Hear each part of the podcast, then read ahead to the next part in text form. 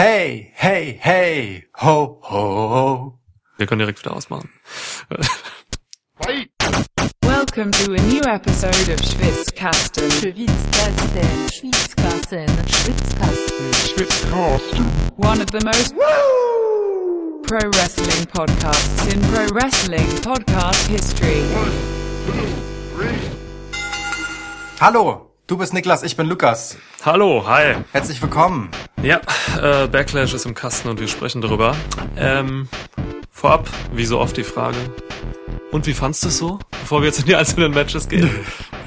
Ähm, ich kann mir gar nicht so richtig einen Reim darauf machen, wie ich es insgesamt fand, ähm, weil die erste mm, mindestens Hälfte und die zweite, also oder zumindest das, was so am Ende dann mh, mir begegnete in diesem Event, so weit auseinanderklaffen.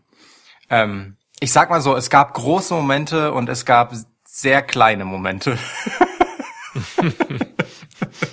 Okay. Ich möchte dir die Frage aber trotzdem auch zurückstellen. Und du? Ähm, ja, das stimmt schon. Es gab ein paar große Momente in, ich würde nicht Momente sagen, sondern einfach Matches. Ähm, mich haben mir so zwei, ja, ich würde sagen, zwei Matches haben mich echt richtig umgehauen. Fand ich richtig geil. Und ähm, damit hat Backlash schon äh, meine Erwartungen übertroffen. Meine Erwartungen waren sehr niedrig. Ähm, jetzt nicht absurd niedrig, wie so oft. Unsere Preview, Preview war ja doch auch optimistisch an vielen Stellen so. Aber ich habe weniger erwartet und hier doch gute Sachen bekommen, die auch hängen geblieben sind bei mir. Gut, das sind doch schon mal gute Vorzeichen. Äh, ich habe eine These, welche beiden Matches das waren. Und wenn es die sind, dann haben wir das gemeinsam. Aber lass uns doch einfach Ja. direkt reinspringen, oder? Tun wir das. Aber lass uns eben ein Getränk öffnen. Ich hab Durst.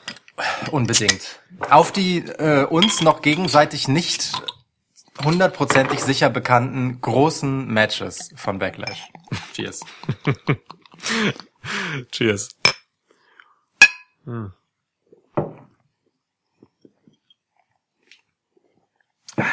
Oh, Gott, eine lange Trinkpause. Ich hatte echt Durst.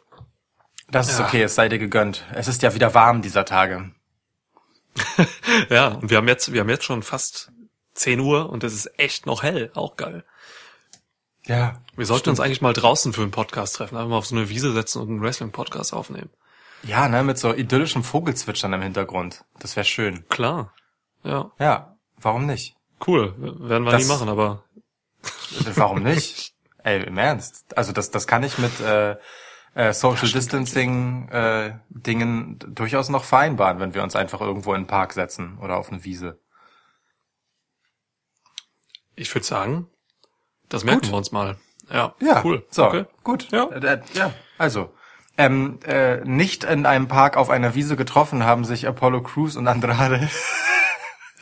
Deine Überleitungen Ähm. waren schon mal besser.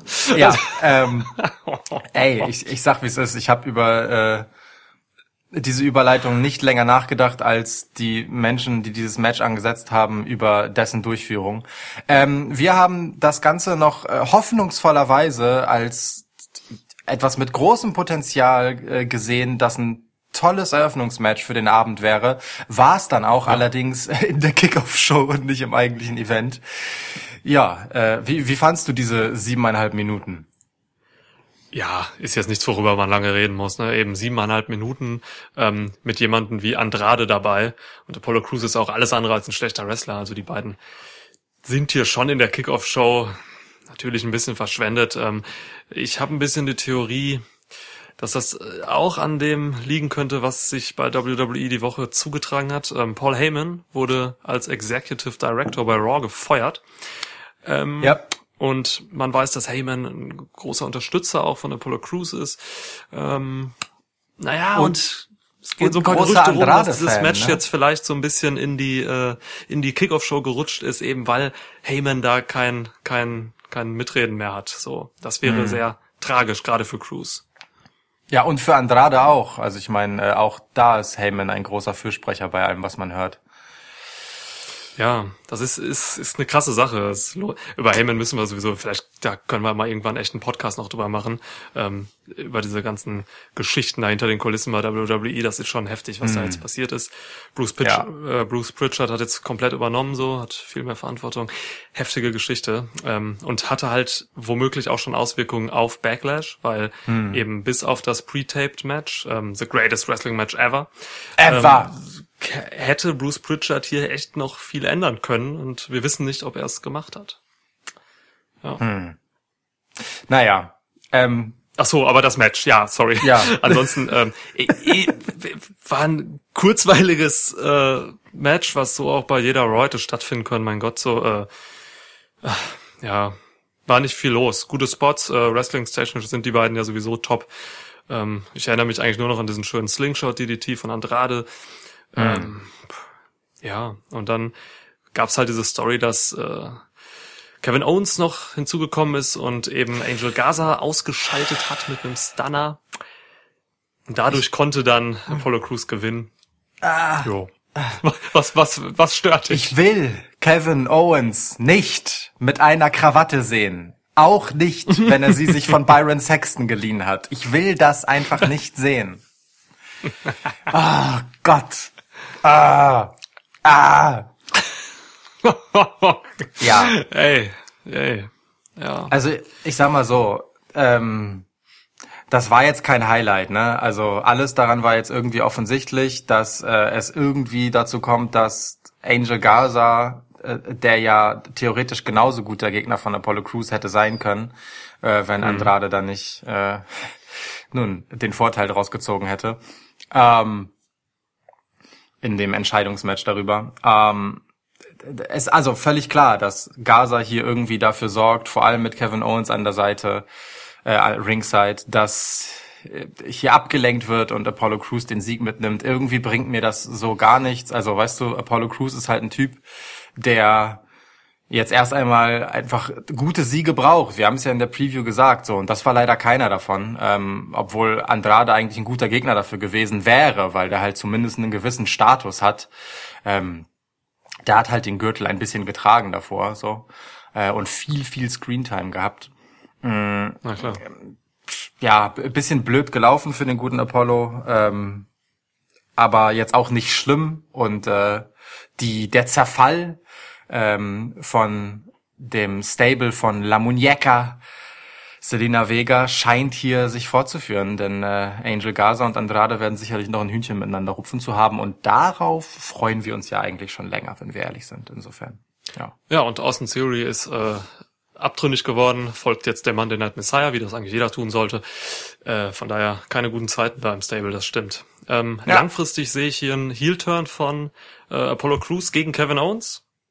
Da habe ich Bock drauf. Das wäre neu, das wäre frisch. Da, das wäre noch was, was mir jetzt hier irgendwie was bringen würde in dieser ganzen freundschaftlichen Owens und Cruise Geschichte so. Ähm, Owens ist ein relatable Guy, so, und das mm. hat man mhm. halt selten bei WWE. Ähm, deswegen sollte man, kann man den ruhig, auch wenn es irgendwie auch ein bisschen verschwendet ist, weil Owens als Heel halt besser ist, aber man kann den ruhig jetzt erstmal Face lassen und dann vielleicht Apollo Crews gegen den Turn. So, das wäre mal was Neues oh. auf jeden Fall. Hey, ja. dass, dass, dass ich das noch erlebe, dass du ein Plädoyer für Face Kevin Owens hältst. Wow. Ey, ist nur den Umständen geschuldet, dass es einfach zu wenig gute Faces gibt. So, ja. Ja, und da, dann nimmst du lieber einen ja. sauguten Typen, der zwar als Heel besser wäre, aber als Face immer noch besser ist als die meisten anderen. Ja, Sehe ich. So ist es. genau so. Genau so. So traurig ja. das ist. Ja. Ah, ja. Komm, lass uns in die Main Show gehen. Unbedingt. Wir hatten äh, ich glaube, ich habe dieses Match als Opener getippt, oder? Ich weiß es gar nicht mehr. Ähm, jedenfalls hatten wir hier das ähm, Triple Threat Match um die Tag Team Titles der Frauen. Iconics ja. gegen ähm, Bliss Cross gegen Boss and Hug Connection. Beziehungsweise so Golden Role Models. ja. Golden. Wobei das Role Model ist ja eigentlich äh, Britt Baker, das wissen wir. Ah, deswegen sind sie ja die Golden Role Models. Sie haben nämlich wenigstens Gold, im Gegensatz zu Britt Baker. Oh, der äh, war fies.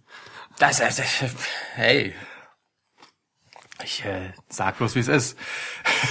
okay. Ähm, ja. Nun, äh, da gab's jetzt wenig Überraschung, wenn du mich fragst. Also, ich weiß nicht. Wenig Überraschungen im Ausgang, oder? Äh, insgesamt, ehrlich gesagt. Oder? Also wie fandest Also, du's? Äh, ich fand Succubus, äh, Billy Kay auf jeden Fall erstmal interessant. Succubus K. Ja.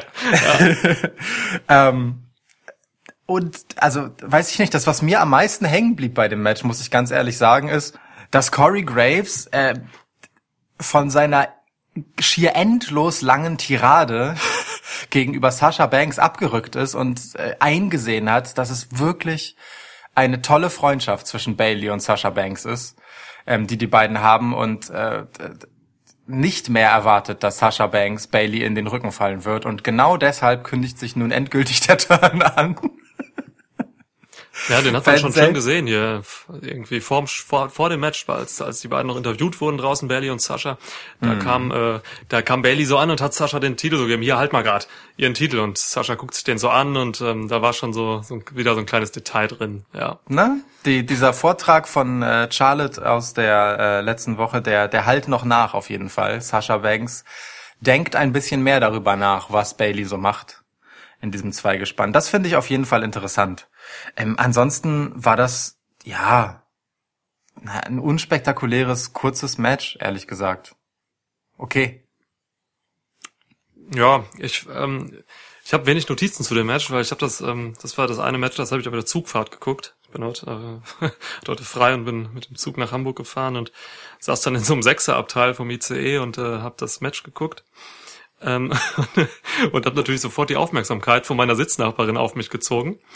Äh, Shoutout Natascha, Hey, Shoutout. eine, eine, eine nette junge Dame, die ähm, irgendwie, ich glaube, ihre, ihren Bruder, ich glaube, ihren Bruder besucht hat in Hamburg, oder das gerade tut. und deswegen habe ich wenig Notizen gemacht, weil sie sagte dann so, guckst du Wrestling? Und ich so, ja. Und dann habe ich ihr das meiste einfach erklärt, was in diesem Match vonstatten ging und mir deswegen keine Notizen machen können. ja.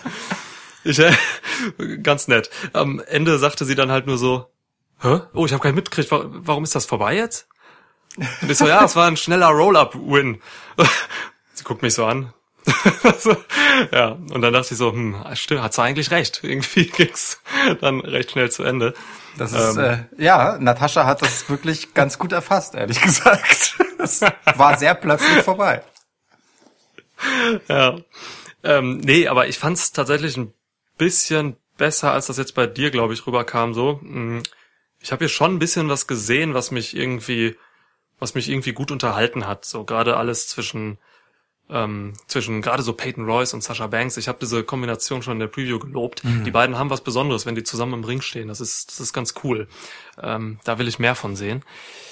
Peyton Royce und also die Iconics an sich, die haben sich hier für mich den Arsch aufgerissen für die anderen. Also da kam schon, die, wir haben sich am meisten angestrengt hier ähm, wirklich zu, zu zu liefern in diesen knappen acht Minuten oder wie lang das Match ging, fast neun.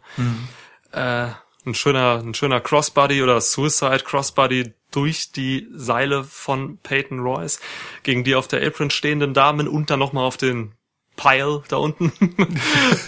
ähm, sah ein bisschen chaotisch aus, äh, hat aber irgendwie Spaß gemacht. Ähm, ja, war okay, hätte aber auch halt, das sage ich irgendwie oft zur Zeit, hätte halt auch einfach ein äh, TV-Show-Main-Event oder so sein können. Ja, das ist also genau. Deswegen fand ich es jetzt irgendwie unspektakulär, weil um so richtig was zu entfalten, hätte es ein bisschen mehr Zeit gebraucht und ich glaube, das wäre gegangen in dem Match, ehrlich gesagt. So war es halt nett. Also ich, ich fand auch Alexa Bliss und Nikki Cross tatsächlich gut. Äh, Gerade Alexa wirkte auch so, als hätte sie sich ein bisschen was vorgenommen. Äh, recht intensiv, engagiert. Vielleicht will die sich jetzt wieder für höhere Aufgaben empfehlen, ähm, wo Becky in Babypause geht. Ähm, Also irgendwie alle Beteiligten haben sich hier schon ganz gut gemacht. Ähm, Aber ey, Ja, in. 8 Minuten 50 äh, kannst du jetzt halt auch keinen Baum ausreißen. Ja, vor allem, wenn du zu sechst bist, ne? Ja, ne? Ja. So und wenn du schon, wenn du schon extra die Stipulation bekommst, dass äh, von jedem Team äh, eine Teilnehmerin zurzeit im Match sein darf und man nur innerhalb der Teams taggt, das beschleunigt das Ganze ja noch mal ein Stück weit, ne? So, ähm, man man da schneller alle Teams integriert bekommt. Ähm, trotzdem, am Ende des Tages, äh, ja, es ist ein kurzes Match, das äh, am Ende vor allem äh, der Sasha und Bailey Storyline genutzt hat und, und das finde ich gut, ähm, die Iconics gut genug dastehen lässt, dass ich sage, das ist das nächste Match. So, also weißt du, das war jetzt so ein einmal zum Warmwerden mit äh, Alexa Bliss und Nikki Cross, die ja auch ein Rematch im Prinzip noch offen haben ähm, in der Dreierkonstellation und äh, die nächste Geschichte für Bailey und Sasha Banks wäre dann direkt gegen die Iconics und das ist schön, wenn es denn so kommt, weil da ist halt Historie drin. Ne? Denn die Iconics haben Bailey und Sasha bei WrestleMania letztes Jahr die Titel abgenommen. Äh, großes, großes Aufheulen gab es da. Ähm, ja, also ne, ja. sowohl auf Fanseiten als auch, äh, dass das äh, den Beteiligten, vor allem Sasha Banks, ganz schön mitgenommen, mitgespielt hat. Ähm, ja. Finde ich cool, wenn das jetzt so äh, ja nochmal wieder aufgewärmt wird, denn ähm, die Iconics haben sich seitdem halt echt gemacht und ähm, haben hier ein bisschen was zurückzugeben sozusagen. Ähm, also gar nicht, nicht, dass die was dafür können oder so, ne? Ich gebe denen gar keine Schuld für irgendetwas, aber ich glaube, das ist für, für beide Teams einfach eine schöne Sache, wenn die sich nochmal einfach begegnen können, wenn es um die Titel geht, und zwar halt im Eins gegen Eins, beziehungsweise zwei gegen zwei. Wo du gerade schon WrestleMania 35 erwähnt hast, ähm, da haben die Iconics äh, wiederum mit einem schnellen äh, Roll-Up-Win den Titel gestohlen oder die Titel gestohlen und ähm, Deswegen, jetzt haben das halt hier Sascha und Bailey gemacht. Korrekt. Ist vielleicht kein Zufall. Ja, ja. Ich fand's auch geil, ja. dass es genau Sascha war. Ja, ja, das, das war, glaube ich, wichtig, auch für die weitere, für ja. den weiteren Verlauf dieser schwelenden Fehde. Ja. mit Bailey. Ja, ja, ja. Okay, das nächste Match war, alle, äh, war alles andere als kurz. Das ja. ähm, war überraschend lang, 17 Minuten fast. Ähm, Seamus gegen Jeff Hardy. Ja. Wie du unterschlägst, dass Braun Strowman sein Auto relativ sauber einparken kann. Das passierte noch in der Scheißegal, Zwischenzeit. wie Braun Strowman sein Auto. ist mir auch mega egal. Keine Ahnung, was Plymouth dafür bezahlt, dass dieses Auto mehrfach erwähnt wird, sowohl in diesem Event als auch dann zuletzt in der Wochenshow. Egal. ähm, ja, ja, ist wirklich so, ne? Das ist das ja. scheint ein Werbedeal zu sein. Ja. ja, würde mich würde mich wundern, wenn es anders wäre. ja, Pisse. Ey. Ähm. ja. Fandst du auch, Seamus roch noch ein bisschen? Ja, ich habe ja auch so ein Geruchstv ähm, und es roch schon hart nach Pisse und auch nach dieser krassen Pisse, die Jeff Hardy halt so ähm, aus seinem Dödel holt, weil äh, ich habe mich bei SmackDown echt ein bisschen gesorgt äh, über den Zustand seines Urins. Der war ja schon sehr, sehr dunkel, ähm, ja. als wenn er echt krass dehydriert ist. So, also da mache ich mir Gedanken. Ja. Ähm, war das, also an dich gefragt, als jemanden, der in unserer Preview, und da hatten wir SmackDown noch nicht gesehen, ähm, schon ein Plädoyer dafür gehalten hat, dass ähm, es Jeff Hardy nicht so gut tut, dass man ewig auf dieser Drogenvergangenheit, die er ja nun mal hat, herumreitet. Ähm, auf, ja, einer Skala, auf einer Skala von ähm, minus eins bis minus zehn, wobei minus zehn das erniedrigendste von allem ist. Wie erniedrigend fandst du es, dass er einen Drogentest darstellen musste bei SmackDown? Äh, minus 10, weil es tatsächlich sogar im Ring direkt passierte. Also wer SmackDown nicht gesehen hat, die Go-Home-Episode, die standen im Ring. Seamus hat einen Doktor dabei, der übrigens Dr. Kirschbaum hieß. Das habe ich nachher in einem Skript gelesen. Äh, das wurde in der Show nicht genannt. Ähm, stand halt auch ein Ring, äh, nicht ein Ring, ein Kasten, wo dann wirklich der Urintest abgehalten wurde. Also Hardy geht da rein, pisst, kommt mit einem riesigen Becher raus. Ich weiß auch nicht, warum der nicht vorher auf Toilette geht, ähm, bevor er da rauskommt. Hey. Ja, also unfassbare, äh, unfassbare dumme, dumme Szene meiner Meinung nach. Ja. Ähm, die hat mir für das Match nichts gebracht. Äh, ist, boah, ist einfach nur wirklich. Ja, wie gesagt, äh, du hast gerade nochmal erwähnt. Ich habe wirklich, ich habe Sorge, dass äh, Hardys Legacy ähm, beschädigt wird, weil sie nur auf diese Drogengeschichte reduziert werden wird und wir in äh, fünf Jahren ein ähm, äh, ja, Dark Side of the Ring über Jeff Hardy haben werden. Das macht mir Sorgen. Und nun, jetzt ist hier äh, tatsächlich auch noch die Niederlage für Hardy eingetroffen. Denn ja. Sheamus hat hier gewonnen in diesem Match. Ähm, das ist schon, das ist schon heftig, was hier mit Jeff Hardy so passiert, finde ich. Naja, also äh, heftig ist vor allem, dass ich das ja ohnehin richtig getippt habe, im Gegensatz zu dir ähm, ich hatte tatsächlich nach der Smackdown es kurz bereut, so, ähm, weil ich mir dachte, wenn Jeff Hardy so rauskommt und ähm, äh, diese Rolle des Typen, mh, der für all die ja äh, gescholtenen steht, ja, äh, die mit ihren inneren Dämonen zu kämpfen haben und äh, halt Tag für Tag mit sich selbst ringen, wie zum Beispiel er als trockener Alkoholiker und generell Suchtpatient. Ähm, dass es, dass es dann problematisch ist, wenn er verliert. Mm, Das hat mich Ja. ein bisschen, bisschen zweifeln lassen an meinem Tipp für Backlash. Aber am Ende galt dann doch die gute alte Regel, äh, wer bei der Go-Home-Show oben auf ist, und das war Jeff Hardy, der verliert dann ähm, das eigentliche Match. Äh, und ich fand es aber dann auch gut erzählt. Ähm, mir hat gefallen in dem Match, dass es erst einmal mh, wie ein Squash aussah, weil das genau das ist, was Seamus braucht. Seamus muss jetzt erst einmal stark und mächtig aussehen auf seinem vermutlich letzten großen Run. Ähm, ich meine, ne, wie gesagt, der hätte auch genauso gut seine Karriere beenden müssen können, zum Glück nicht. Ähm, und ich find's total cool, dass er so äh, eben ja so eine Reminiszenz auf auf seinen ursprünglichen Charakter sozusagen jetzt äh, gerade ist und sich durchbullied. Und da ist Jeff Hardy natürlich ein durchaus passendes Opfer. Ähm, ich fand gut, dass es erstmal wie ein Squash aussah. Ähm, das gab Hardy die Gelegenheit, dann dieses Kämpferherz reinzubringen, das zu seiner Story einfach super gut passt. Ne? So, also immer wieder gab es Momente, wo er sich aufgerafft hat, also wirklich sichtbar aufgerafft und geschleppt zum nächsten, äh, ja, zu, zum nächsten Aufbegehren seinerseits. Ähm, und es ist irgendwie für seine Story wiederum passend, dass dieses Match mit einem Rückschlag endet.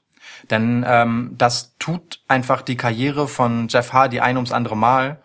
Und ähm, wenn man diese Fehde jetzt so ein bisschen oder auch diesen Run von Jeff Hardy so ein bisschen als eine Repräsentation dessen sehen will, dann muss das halt einfach sein. So, dann muss er sich immer wieder aufraffen und dann ähm, braucht es einfach diese Niederschläge, damit am Ende ähm, das Happy End halt sich wirklich hart erarbeitet ähm, ja anfühlen kann. Ja, das, das ist halt genau das, was ich eigentlich nicht sehen will. So, Mhm. Ich möchte halt eben gar nicht mehr, dass das thematisiert wird. Ich möchte, dass Jeff Hardy nochmal über was anderes kommt, über was Neues und ähm, man sich dann später an Jeff Hardy erinnert, wie er halt einfach vor 20 Jahren das Tag Team Wrestling revolutioniert hat. So, ja. ähm, deswegen, das finde ich schade. Ich weiß auch nicht, also wenn er jetzt diesen Rückschlag hier hat, ähm, ja, weiß nicht, gibt's da noch ein weiteres Match zwischen den beiden hier und wo er dann vielleicht siegreich rausgehen kann, dann wäre es, ja, dann wü- würde das aufgehen, was du gerade gesagt hast. Wenn es das jetzt einfach war, dann war es halt einfach nur eine Niederlage so. es ist halt, ja. Aber äh, klar, für die, die Match-Story an sich hat das echt gut wiedergespielt, da hast du vollkommen recht. So. Ähm, Gerade in dieser Power-Phase, die Seamus hatte, ähm, wo er halt diese mehreren Irish Curse Backbreakers gegeben hat, ähm, diese Oh, ja. starken Knie ins Gesicht von Hardy, das war auch gut. So. Ja. Und klar, das, das brachte dann einfach äh, die, die, genau wie du gesagt hast, die Möglichkeit äh, für den Return so. Er kam dann, Hardy kam dann mit einem gut aussehenden Whisper in the Wind wieder. Das ist mein Lieblings-High-Flying-Move. ähm, ja, hat ein paar gute Phasen. Das Match hat mich tatsächlich unterhalten. Es war mir fünf Minuten zu lang. Also fünf Minuten weniger hätten gut getan, glaube ich. Ja, Mhm. ich, ich würde nicht fünf sagen, aber so drei oder so. Ja, stimmt schon. Aber man hatte ja wenigstens eine Geschichte, die man dann auch gut erzählt hat. So von daher, das passt schon. Nur Seamus und das habe ich, ist eine meiner größten Notizen hier. Seamus muss halt echt aufhören, sich so ultra offensichtlich für Moves zurechtzulegen. Ist dir das aufgefallen? Ja, boah, bei ey, jedem, du, bei jedem Top Rope Move von Jeff Hardy, wirklich. Ja, oder wo er dann wirklich nochmal bei diesem zweiten Top Rope Move irgendwie nochmal so ans Seil sich manövriert, damit er auch wirklich drankommt, wenn er seinen Fuß dann da drauflegt, was er gemacht hat beim Pin. Ja. So. Oh, also das, das, das muss Seamus echt noch lernen. Das ist kacke. so. Ja, am Ende gab's einen Broke Kick draußen, einen Broke Kick drin und dann durfte er pinnen. Ja. Ja. Zwei Bro Kicks hat's immerhin gebraucht, ne, um Jeff Hardy außer Gefecht zu setzen. Das äh, Ja. ist ja auch nicht ganz ohne. Ähm, glaubst du, ähm, es gab so einen Moment, da klettert Jeff Hardy aufs oberste Ringseil und ähm, Seamus steht dann noch auf und verhindert den ihm drohenden Swanton Bomb. Ähm, glaubst du, das war ein Botch, dass, dass Jeff Hardy dann so aufs Ringseil ein bisschen und dann auf Seamus fällt? Oder glaubst du, das sollte genau so, dass er sich so über Seamus Rücken abrollen kann?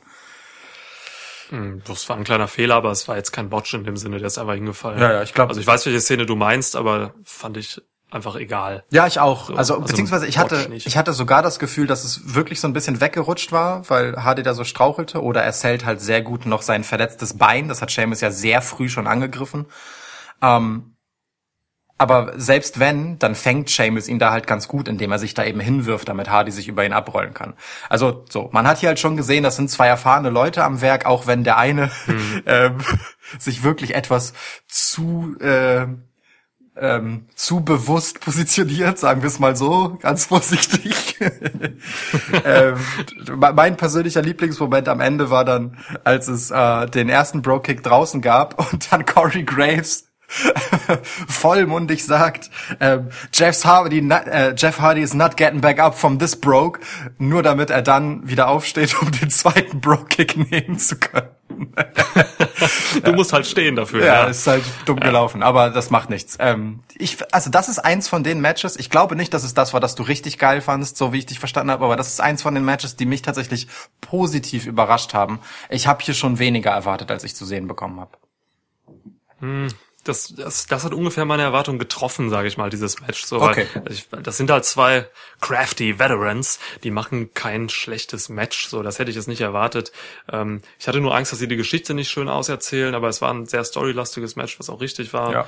Solides Wrestling, also solide Sache. Also es kann auch auf dem Pay-Per-View sein. Äh, so, das war, war okay. Ich bin eigentlich auch froh, dass, je mehr ich drüber nachdenke, gerade, dass Seamus gewonnen hat.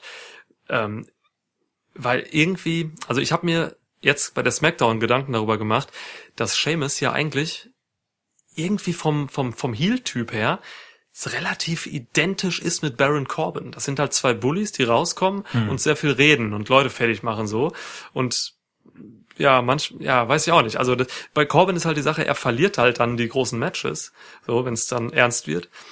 Aber Seamus hat hier halt gewonnen und das unterscheidet ihn auch von Baron Corbin, wenn man diesen Vergleich machen will. So. Ja, und eine gewisse Ernsthaftigkeit halt, ne? Also gut, klar, der hat Pisse ins Gesicht bekommen, aber ähm, Baron Corbin ist schon die offensichtlichere Lachnummer.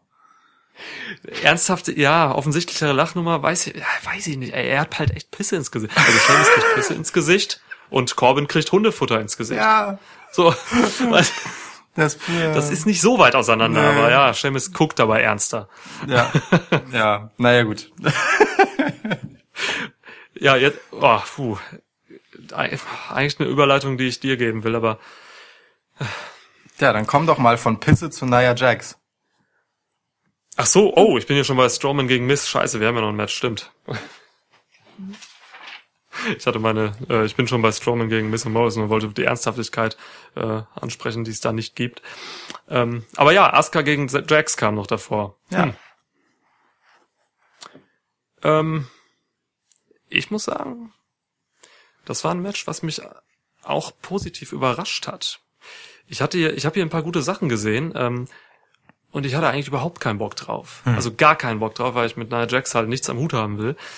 Äh, aber hier kamen doch ein paar gute Sachen bei weg. So, ich fand den Anfang gut. Ähm, da hat man so gesehen, Asuka hat die, Askas Technik gegen Nia Jax äh, Power Defense, sage ich mal, so wo sie, sich- wo Nia Jax sich immer gut befreien konnte. Ähm, es gab technisch ein paar gute Sachen, gute Submission Attempts, so gerade von Asuka, dieser tolle Octopus Hold, Ja. den sie gebracht hat. Ähm, das, das, das war schon okay. Die Submissions klappten dann auch oft nicht, weil Nia Jax sich halt einfach befreien konnte während ihrer Stärke. Hm, Ich habe hier eine gute, ich habe hier tatsächlich eine, eine kleine gute Geschichte gesehen so und ja, von daher ähm, war jetzt kein großartiges Match, aber es war jetzt auch kein Scheiß-Match. Ich, Ist okay. ja, ich bin auch ein bisschen überrascht. Das war genau richtig von der Länge. Es war nämlich kurz. Knappe achteinhalb Minuten. Ähm, Aber das hat gereicht tatsächlich, ähm, weil was sie gut hinbekommen haben, ist ähm, Nia Jax weiterhin stark aussehen zu lassen, Asuka aber keineswegs unterlegen. So, ne? Ich meine, sie ist Champ. Äh, sie ist erst einmal einfach nur durch Titelübergabe Champ geworden. Und ähm, das Match sah am Anfang fast schon so aus, als könnte es sowas wie ein, ja, Squash ist übertrieben, aber schon so, es sah schon einfach so aus, als wäre Asuka Nia Jax grundsätzlich erst einmal überlegen, weil sie halt weiß, wie sie das, sie das Ding angehen soll. Ne? Weil sie immer wieder verschiedene Zugänge gefunden hat, äh, um sie halt äh, in Submission Holds zu nehmen, ganz gezielt die Arme anzugreifen und so.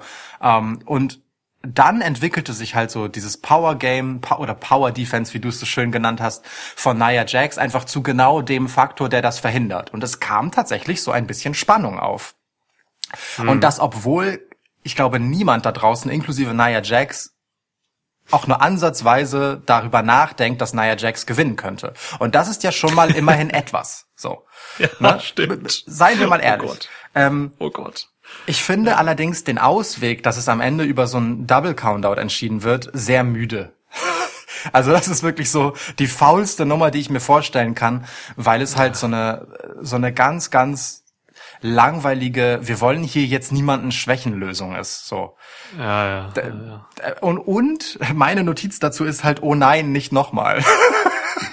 Weil also, Ja. weißt du, so positiv ich von diesem Match jetzt überrascht war, noch einmal werde ich das wahrscheinlich nicht sein. Und deswegen hätte ich das Thema eigentlich ganz gern hier mit ad acta gelegt und Asuka gegen jemand besseren äh, Fäden sehen. Aber es sieht so aus, als drohte uns das Ganze noch einmal. Ich hasse Double Countouts. Es gibt nichts Schlimmeres. Ich finde das so scheiße und so billig.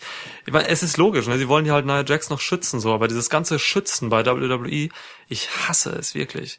Mein Gott, ey, jetzt ist Asuka Champ und du hast es gerade gesagt, ihr wurde der Titel übergeben. Das heißt, sie muss sich jetzt dann doch auch noch mal über Siege vielleicht auch ein bisschen noch etablieren, so auch wenn klar, eine Asuka muss sich auf einer Metaebene nicht etablieren, nirgendwo auf der Welt, in Ja. keinem Ring der Welt. Ja. Aber äh, trotzdem ist es wichtig, dass sie jetzt erstmal Siege einfährt. Und gegen so einen Interimsgegner wie Nia Jax jetzt an dieser Stelle, da lass sie doch bitte stark aussehen und gewinnen, ey. Mein Gott, mit Jax machst du halt irgendwas anderes dann wieder.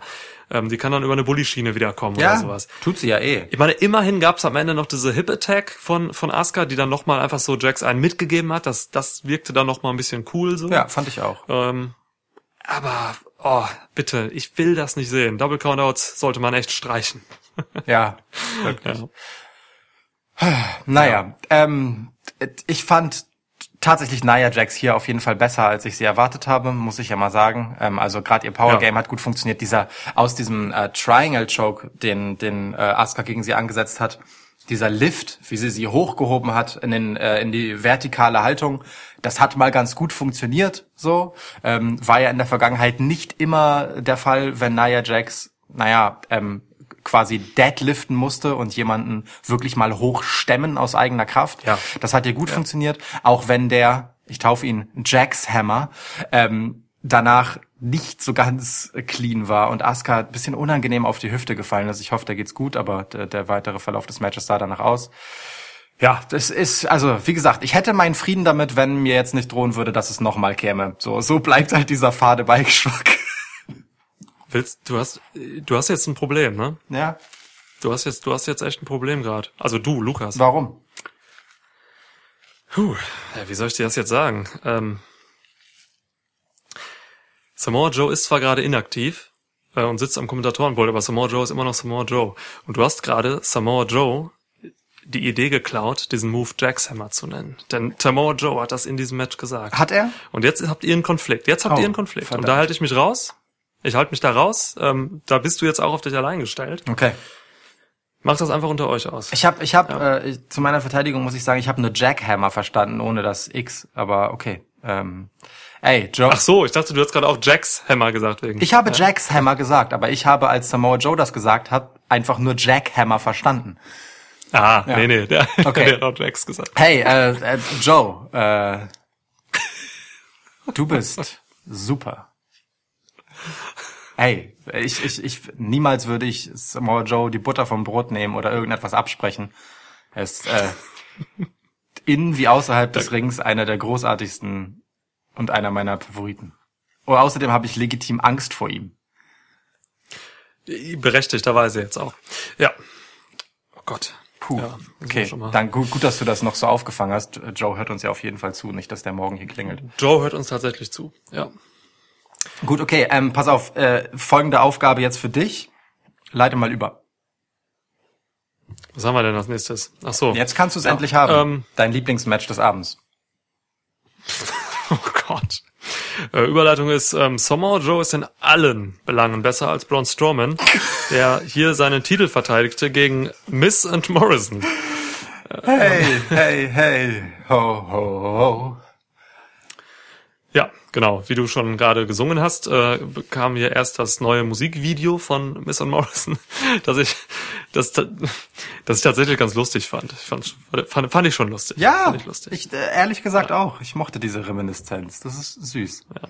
Und dann äh, aber je unterbrochen worden von der neuen Entrance von Braun Strowman. Ähm, offensichtlich ja. sind diese diese Druckluft-Dampfgeschichten, die Becky Lynch bisher benutzt hat, einfach sau wertvoll und man muss sie alle einsetzen. Deshalb kriegt Braun Strowman die jetzt einfach und es macht richtig krass tut tut, wenn der Strowman Express in den Bahnhof rollt. oh Gott, ey. Ja. Wie krass uncool ja. ist Braun Strowman eigentlich? Das ist herrlich. Braun Strowman ist der uncoolste Champ aller Zeiten. Es fällt echt, puh, es, ja, es kann sein, es kann wirklich sein. Ja. Hört euch unsere Preview an zu diesem Event, äh, da erfahrt ihr auch noch mehr über Strowman. Ja. ja. Was sagst du so zum Match? Ähm, ich sage dazu vor allem, dass ich so froh bin, dass John Morrison regelmäßig diese Spots bekommt, um uns die Schönheit der Bewegung näher zu bringen. Ich, ich liebe es, John Morrison im Ring zuzugucken. Wirklich. Ob dann Braun Strowman steht, weißt du, oder jemand, der was kann. es ist egal. John Morrison macht, dass das Ganze irgendwie gut aussieht. Wenigstens der Teil, den John Morrison beeinflussen kann. Das war eine Wonne zuzusehen. Und ähm, das waren dann auch schon die Sachen, die mir gut gefallen haben. Okay, ja. Ähm, das Match hat mir auch echt, ich glaube, mit am wenigsten gegeben. Äh, ich war halt nicht so drin, ne? diese ganze ähm, Verarsche-Nummer, diese Streiche-Spielen von Miss und Morrison vorher, das hat mich einfach nicht angesprochen, weil ich kein Kind bin. Äh, das fand ich auch nicht lustig. So, das war halt, es, das ist, das ist alles nicht, nee, nee, nee, das ist alles nichts für mich. Das geht nicht. Ähm, das Match war okay in dem Sinne, dass sie diese Verarschen jetzt auch in den Ring am Anfang übertragen haben. So, dass, ähm, also ich spreche jetzt mehr oder weniger objektiv darüber, über dieses Match. Ja, ähm, so, ne, okay. immer dieses, dieses Verarschen nach dem Motto, so einer ist in den Rücken gekommen von, von Strowman und so. Das klappte ganz gut. Ähm, John Morrison, wie du gesagt hast, hat sich einfach toll bewegt. Ich sehe ihn auch, ich sehe ihn auch einfach super gerne mit seinem Parkour-Style. Ähm, hat er auch einen ganz tollen, äh, High-Flying-Move noch ähm, übers oberste Ringsaal nach draußen später, wo der, yes. wo Strowman dann das erste Mal zum Liegen kam. Da hatten die beiden ihn dann halt runtergedrückt. So, es geht ja bei Strowman-Matches oft immer darum, ihn zu fällen. Er muss halt wie viele andere Bigmans auch erstmal auf den Knien sein und so. Und dann, dann ging das halt los. Mhm. War schon okay. So, ähm, war auch solide gerestelt alles. Habe ich jetzt keine große Kritik so. Es hat mich einfach nur jetzt nicht sonderlich umgehauen.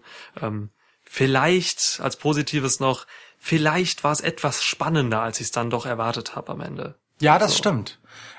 Ich weiß aber nicht, ob ich ja. das positiv finde. Ähm, also es gab halt das äh, Skull Stomping Finale. ähm, das ist gut. Danke. Äh, also ich finde den Move wirklich nice. Der hat mir gut gefallen. Ähm, Ach so, hast du dir das ausgedacht? Der heißt gar nicht so. Keine Ahnung, ob der so heißt. Ich habe mir das auch ich wette, Samoa Joe hat Wahrscheinlich hat auch das Samoa Joe gesagt. Ja, es kann sein. Also ich fand mich auf jeden Fall clever, als ich das aufgeschrieben habe, aber es ist gut möglich, dass auch hier ich einfach nur das aufschreibe, was Samoa Joe mir ins Ohr flüstert, weil er der klügere Mann der bringt dich ist. um. Ja. Der bringt dich um. Ey, also Rear Naked Choke. Ja. ja. Äh, ähm, aber im Endeffekt, also gibt es halt einfach diesen sehr, sehr geilen Finisher oder potenziellen Finisher. Und äh, Morrison beginnt Strowman zu covern und es sieht ja so aus, als würde es den Three Count geben, wenn nicht Miz Morrison runterzieht. So, also ja. Strowman hat wirklich keine Avancen an der Stelle gemacht, auszukicken. Und ähm, das ist einerseits gut für die Geschichte bei Mills und Morrison, denn die Stipulation wurde ja vorher erst festgesetzt, dass äh, nicht beide Co-Champs werden können, obwohl sie das zunächst dachten, sondern einer von beiden eben Champ wird und mhm. Miz schon im Vorgespräch recht klar nur von sich selbst als Champ äh, gesprochen hat und hier eben wie Corey Graves das so schön gesagt hat, sein Champion-Instinkt ähm, zum Tragen kam und er äh, eben Morrison als Champ verhindern wollte, wenn er selbst das halt werden kann. Sein Pin war dann halt nicht erfolgreich und Strowman hat das Match dann letztendlich ganz klassisch gewonnen mit dem Running Power Slam. Nun ist aber das Ding, dass Braun Strowman dadurch irgendwie ein bisschen schwächlich aussieht, weil er eigentlich verloren hätte, wenn Miz nicht eingegriffen hätte. So und das ist für jemanden, der gerade eben erst äh, Bray Wyatt besiegen durfte äh, und davor halt Goldberg, weiß ich nicht, äh, jetzt irgendwie auch nicht so krass. Also weißt du, wir hatten es in der Preview noch, dass der Intercontinental Title, der oder der Intercontinental Champ einfach der viel äh, glorreichere Champ ist übrigens. Herzlichen Glückwunsch AJ Styles. Herzlichen Glückwunsch. Also so, das wäre halt auch ein würdigeres Match übrigens für dieses Event gewesen. Egal. Und ähm, genau dieses Problem sehe ich halt jetzt noch stärker, weil Braun Strowman dadurch halt einfach, wie gesagt, durchaus äh, nicht besonders dominant aussah. Das geht mir tatsächlich gar nicht so. Ah, okay. Weil Miss hat halt, Miss hat Morrison halt relativ früh so nach beim Two-Count dann runtergezogen. Theoretisch hätte er ja noch irgendwie auskicken können. Strowman hat sich dann so ein bisschen zu wechs, ey, weiß ich nicht. Also ich fand schon, wenn du, wenn du als Champions äh, ein Handicap Handicap Match gewinnst, dann siehst du dann bist du halt einfach erstmal immer dominant. So und klar haben die den irgendwie runtergekriegt so, aber er hat's dann doch einfach geschafft und das ist halt schon eine Ansage. Es ist halt immer noch ein Handicap Match. So deswegen Okay, gebe ich dir. Ah. Ja, gebe ich dir. so Und weißt du das ja Und dann halt auch relativ schnell, ne? So, es war jetzt auch keine acht Minuten lang, war das äh, kürzeste Match des Abends tatsächlich. Ach echt? Ja, spricht auch nochmal dafür, dass das äh, vielleicht, dass das gar nicht so schlimm ist, wie ich das jetzt gezeichnet habe. Stimmt schon. Also gebe ich dir. Oh, krass, also wie, wie, ey, wie viele kurze Matches es hier gab, weil das äh, Main Event halt einfach so krass lang war mit einer Dreiviertelstunde, ne? Ja. Heftig. Ja, ja, ja. okay. Die anderen mussten Platz machen für das greatest Wrestling Match ever. Ja, ja. Ja. Sag mal, wäre es nicht geil, wenn einfach, wenn, wenn John Morrison mal während seiner Slow-Mo-Entrance einfach mal angegriffen wird von irgendwem und das dann alles so, und die dann so zwei Minuten irgendwie ins, in Zeitlupe brawlen oder so? Ist das schon mal passiert? Nicht, dass ich mich erinnern das? würde. Mir würde das gut gefallen. Vor allem Ah, das- von das- am liebsten von irgendjemandem, der irgendeinen super krass präzisen Move macht, den man guten Gewissens in einer Zeitlupe zeigen will, der dann ja automatisch in einer Zeitlupe gezeigt wird. Dadurch, Dolph Ziggler Super, Superkick einfach. ja, zum Beispiel. Wäre geil. Oder halt ein Spear oder sowas, weißt du? Den er so richtig, Spear, richtig hart ja. frisst. So. Ja. Schöne Idee. Tja. Also, äh, Bruce Pritchard, wenn du uns zuhörst, wir dürfen ihn ja duzen im Gegensatz zu Paul Heyman. Ähm, Ja, stimmt. Bruce, alte Kanone. Die Idee kannst du dir aufschreiben. Alter Rattenfänger. Ja. Gut, okay. Ähm, also, äh, wir haben noch, wo wir gerade schon wieder davon anfingen, vom greatest Wrestling Match ever. Auf dem Weg dahin haben wir noch etwas aus dem Weg zu räumen. Ein reguläres Match gibt es noch davor, nämlich äh, Bobby Lashley gegen Drew McIntyre um den anderen Top-Titel. Ja, der Universal-Title, den Braun Strowman trägt, ist einer der größten Titel der Company, man glaubt es kaum. Aber der WWE-Title ist bei Drew McIntyre und hatte, ich wage mal kurz, das so zu prognostizieren, dass wir uns da einig sein werden, das leicht bessere Match. leicht bessere Match. Ähm, ich habe in der Preview gesagt, dass wenn Drew McIntyre und Bobby Lashley Bock haben, äh, dann können die absolut jede Arena der Welt abreißen, diese, wenn diese zwei Bullen aufeinandertreffen. Äh, und ich sag dir ganz ehrlich, hier ist nichts anderes passiert. Ich habe hier ein super, super geiles Match gesehen. Ähm, ich bin echt beeindruckt. Also ich fand dieses Match großartig. Es gab hier zwei Botches drin, über die sprechen wir gleich noch. Ähm, über das Finish kann man reden. Das war oh, ein Lana-Finish, nervt. Aber dieses Match an sich, alles was davor passiert ist, ich fand es großartig. Muss ich dir ganz ehrlich sagen. Und ich bin, also Bobby Lashley ist jetzt gerade ähm, der beste Bobby Lashley meiner Meinung nach mit diesem Match ähm, seit seinem Comeback jetzt bei WWE. Definitiv. So. Keine Diskussion. Ey, wer, wer, also, Also, wer das- diskutieren will, außer Samoa Joe, falls er das diskutieren wollen sollte, glaube ich aber nicht, der soll kommen. Komm, komm, ey, kommt. So, sag Bescheid. Ich werde das äh, Event noch mal gucken und schauen, ob Samoa Joe vielleicht irgendwas gesagt hat äh, dazu in die Richtung. Ja. Ja, das Match wäre eigentlich nur noch besser, wenn es in einem Fight Pit stattgefunden hätte. Ähm, ich finde, die Stipulation würde diesen beiden auch ganz gut stehen von NXT. Ey, ich, Ähm. ich sag, ich sag, ich sag, wie es ist. Extreme Rules einfach äh, um die Fight Pit Stipulation erweitern. Ich möchte ein Fight Pit Match bei Extreme Rules sehen. So. Geil, oder? Das wär, wirklich, das wäre super. Ja. Ja, voll. Bin ich dabei. Bin ich dabei. Gut. Guck ich mir an. Ja, ähm, ansonsten, äh, ich fand auch den, den, den Einstieg ganz cool. Es gab hier ähm, einen Pre-Match Full Nelson von Bobby Lashley, ähm, relativ hart angesetzt, äh, ging direkt so los. Ähm, ich glaube MVP, das ist meine Theorie, hat den Ref geschmiert auch, weil der Ref hat die Ringglocke dann ähm, ziemlich früh wieder äh, zum Klingen gebracht. Ähm, Drew McIntyre hat zwar gesagt, so ja, nach dem ganzen Full Nelson Ding, so ja, ich mach das, aber er hat noch nicht mal seine Jacke ausgezogen gehabt. So von daher Ja. böser Ref, böser Ref. Ähm, ja, und dann ging das hier los. Also dann ging das hier einfach los. Das ist ähm, war ein ganz tolles Match. Es ist wirklich unfassbar, wie diese beiden Schwergewichte sich bewegen können. Äh, Drew McIntyre wie so eine Gazelle geht er einfach so übers oberste Ringseil nach draußen, macht einen, äh, klettert auf den Turnbuckle so. Bobby Lashley rennt einfach schneller als Ricochet, so, das ist irre, so was da, wie die sich bewegen können. Das sind jetzt auch keine 25-Jährigen mehr, Ja. aber haben einfach noch diese, diese körperliche Eleganz nach so vielen Jahren Wrestling auch. Das ist wirklich, das ist so beeindruckend, das, das muss man, das ist nicht selbstverständlich, dass Leute sich so bewegen können, die so aussehen. Irre. Ey, es, Ja. also ich kann mir wenige reine Big Man Matches, ja, wo zwei solche Monster aufeinanderprallen vorstellen, die so elegant und geschmeidig ablaufen wie das.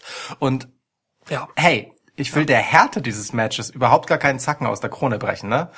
Da war einiges unterwegs, so was das anging. Das, das, das sah zu keinem Zeitpunkt irgendwie auch nur ein bisschen zurückgehalten aus, sondern die haben sich hier gut gegeben, aber das sah alles so geschmeidig aus. Das war, es gab keine Längen.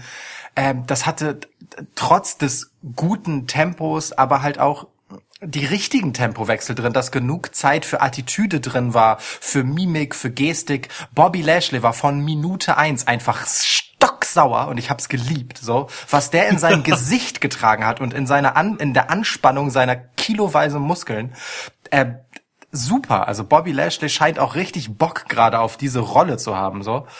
Äh, Und äh, zu Drew McIntyre hast du im Prinzip in der Preview schon das Wichtigste gesagt. Ähm, dem ist das einfach ein Anliegen, seinen Titelrun zu legitimieren mit allem, was er im Ring tut. So und äh, Ja. da, das tut er halt wirklich mit voller Hingabe. So und ey, das war von beiden ein grandios gearbeitetes Match, bis auf winzige Kleinigkeiten tatsächlich, die passieren dann halt mal, ne? So sind halt doch so einige Kilos mit den beiden, die hier rumhantieren.